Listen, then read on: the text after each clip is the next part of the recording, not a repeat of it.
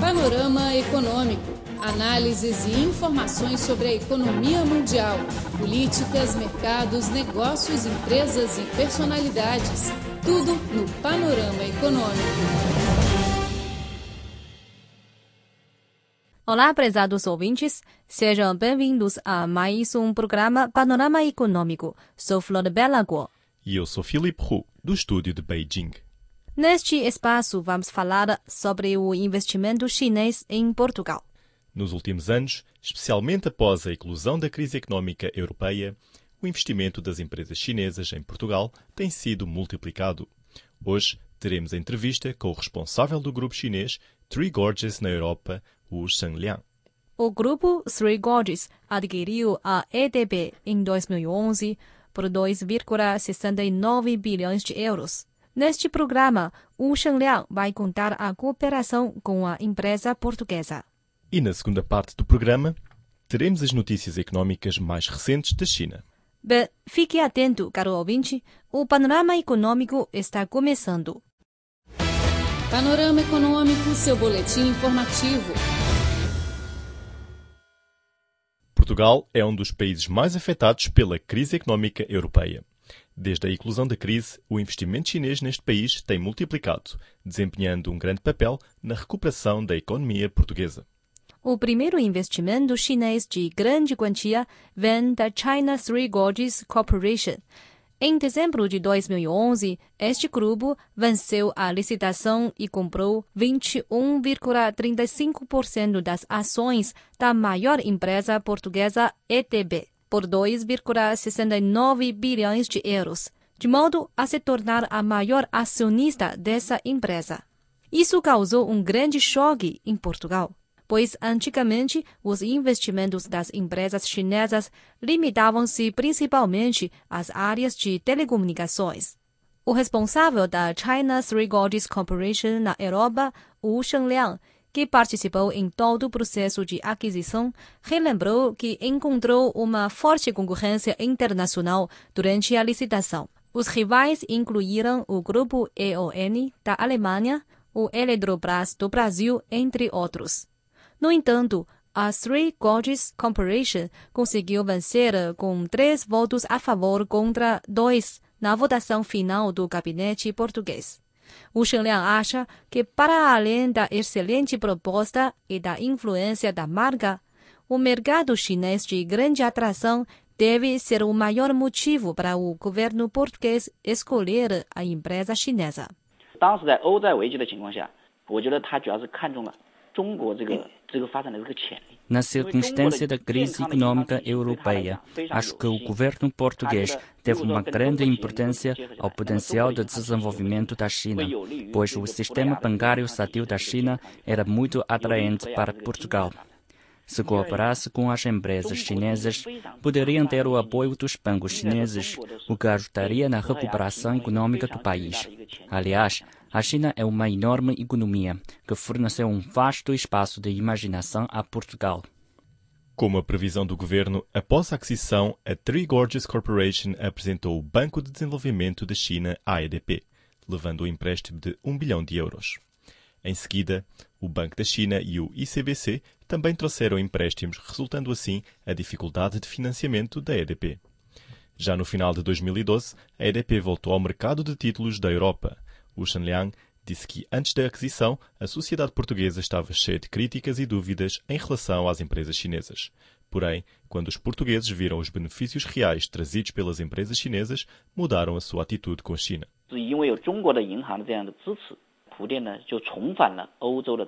Com o apoio dos bancos chineses, a ETP regressou rapidamente ao mercado europeu de títulos. Essa aquisição estimulou as próximas cooperações entre as empresas chinesas e portuguesas e promoveu o desenvolvimento da economia de Portugal, pois a função de refinanciamento do país e das suas empresas conseguiram se recuperar. Este assunto fez com que os portugueses percebam que os chineses vieram para ajudar, sendo que eles próprios beneficiaram da cooperação. Por isso, mudaram a sua opinião acerca das empresas chinesas. O investimento em Portugal não apenas ajudou a EDB a se livrar de problemas, como também injetou um novo vigor à Three Gorges Corporation. O grupo de energia limpa dedica-se à exploração e operação de grandes projetos hidrelétricos. Antes da colaboração com a ETB, não tinha nenhum investimento nos mercados europeu e americano. A EDB mantém cooperações com 13 países, sendo o terceiro explorador da eletricidade eólica dos Estados Unidos e o quarto maior operador não estatal de eletricidade do Brasil. O rendimento no exterior ocupa 55 a 60% do total anual. Através da aquisição da ETP, o grupo Three Gorges conseguiu entrar rapidamente no mercado elétrico dos países desenvolvidos na Europa e na América. Wu Shengliang apresentou. Após a aquisição, aproveitando a rede exterior da ETP, e o seu conhecimento sobre o mercado de investimento internacional, procuramos juntamente as oportunidades de investimento no globo.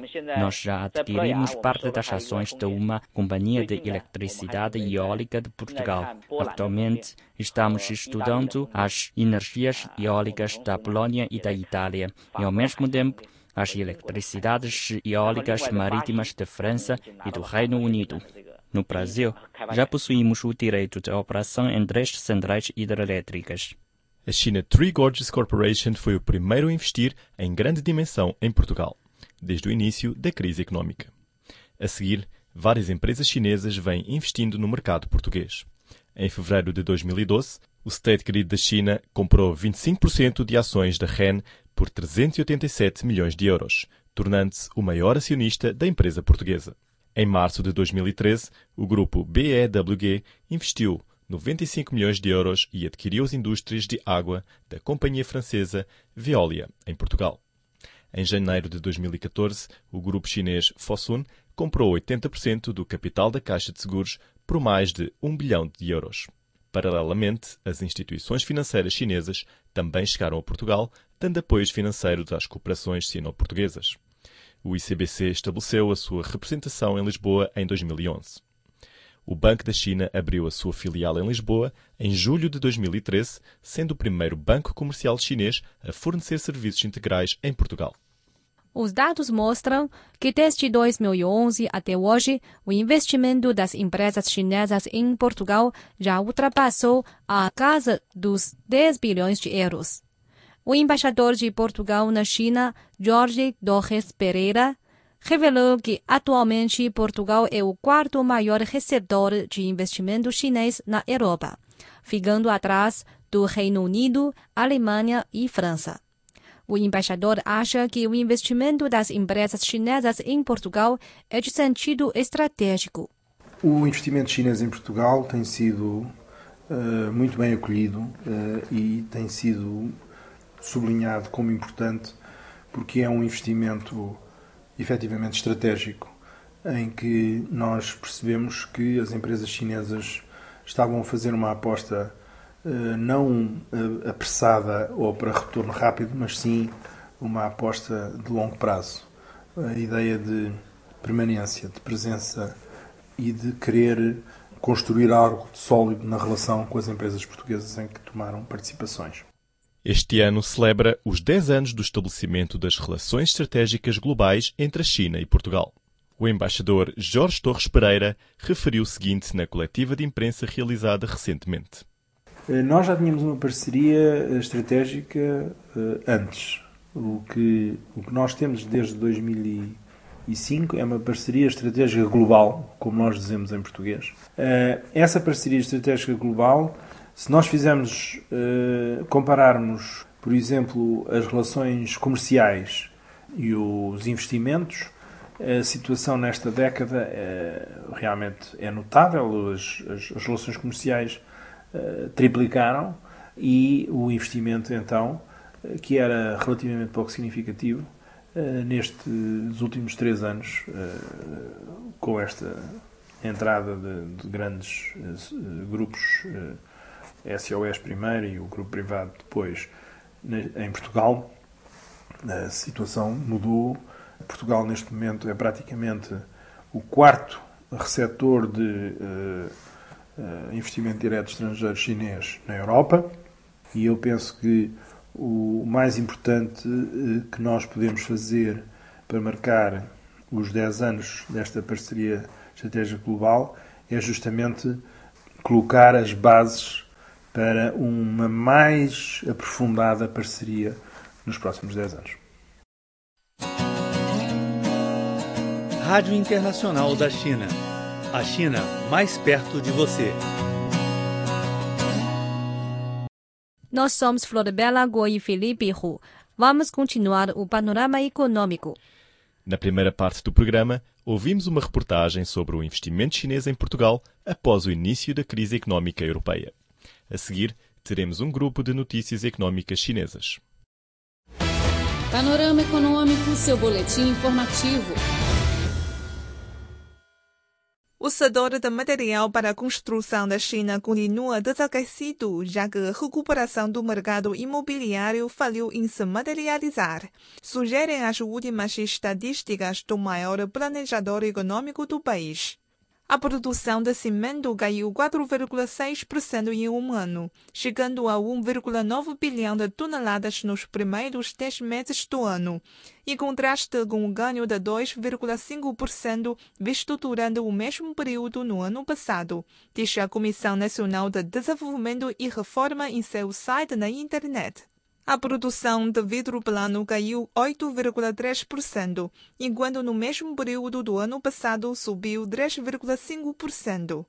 Os dados vieram conforme o setor da propriedade, um grande consumidor de cimento e vidro plano, sofre de produção excessiva, especialmente em cidades menores. O investimento em habitação caiu 2,4% em outubro, indicando menos construções habitacionais, de acordo com o Escritório Nacional de Estatísticas. Panorama Econômico, seu boletim informativo.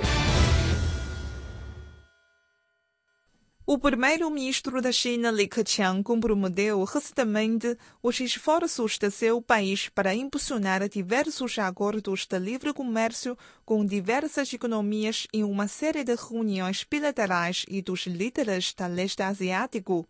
Beijing considera os acordos de livre comércio como uma forma para se abrir mais ao restante do mundo e acelerar suas reformas internas, uma forma efetiva de se integrar na economia global e fortalecer a cooperação econômica com outras economias, assim como um importante suplemento para o sistema de comércio multilateral.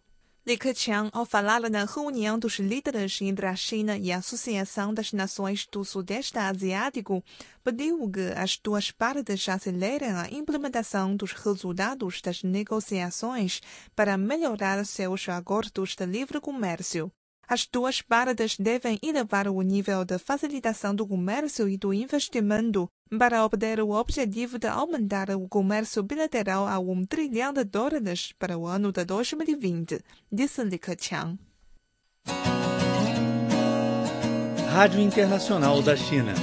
A China mais perto de você. As empresas chinesas estão assegurando uma maior fatia de mercado nos serviços mundiais de terceirização, visto que buscam reduzir a disparidade com a Índia, o atual maior fornecedor, assinala o relatório oficial. Depois do forte crescimento nos últimos cinco anos, a China representou 30,2% do mercado mundial de terceirização em 2014 acima dos 23,2% de 2011, provendo serviços a cerca de 200 países e regiões em todo o mundo. Menciona o relatório publicado recentemente pelo Ministério do Comércio chinês. De forma notável, os países ao longo do cinturão e da roda na Ásia e Europa serviram como novo ponto de crescimento, acrescenta o documento. Panorama Econômico, seu boletim informativo. A China deve construir um sistema de segurança financeira mais efetivo para lidar com possíveis ataques do exterior ou sanções, de acordo com o governador do Banco Central do país. A segurança financeira é essencial para a segurança nacional, com o sucesso da reforma financeira sendo um fator de estabilidade no setor, disse Zhou Xiaochuan em um artigo publicado recentemente no Diário do Povo. Ela pediu por um mecanismo para monitorar e combater riscos e melhores regulamentos contra a lavagem de dinheiro e financiamento de terrorismo. O artigo veio no momento em que a China promove a abertura de seu mercado financeiro a investidores estrangeiros. O processo, enquanto cria oportunidades sem precedentes, traz também riscos crescentes que exigem proteções mais duras. Panorama Econômico, seu boletim informativo. Bem, Amigos, o tempo voa e o panorama económico de hoje chegou ao fim. Muito obrigado pela sua sintonia. Sou Filipe Roux. Até à próxima. Sou Flora Bela Muito obrigada e até mais.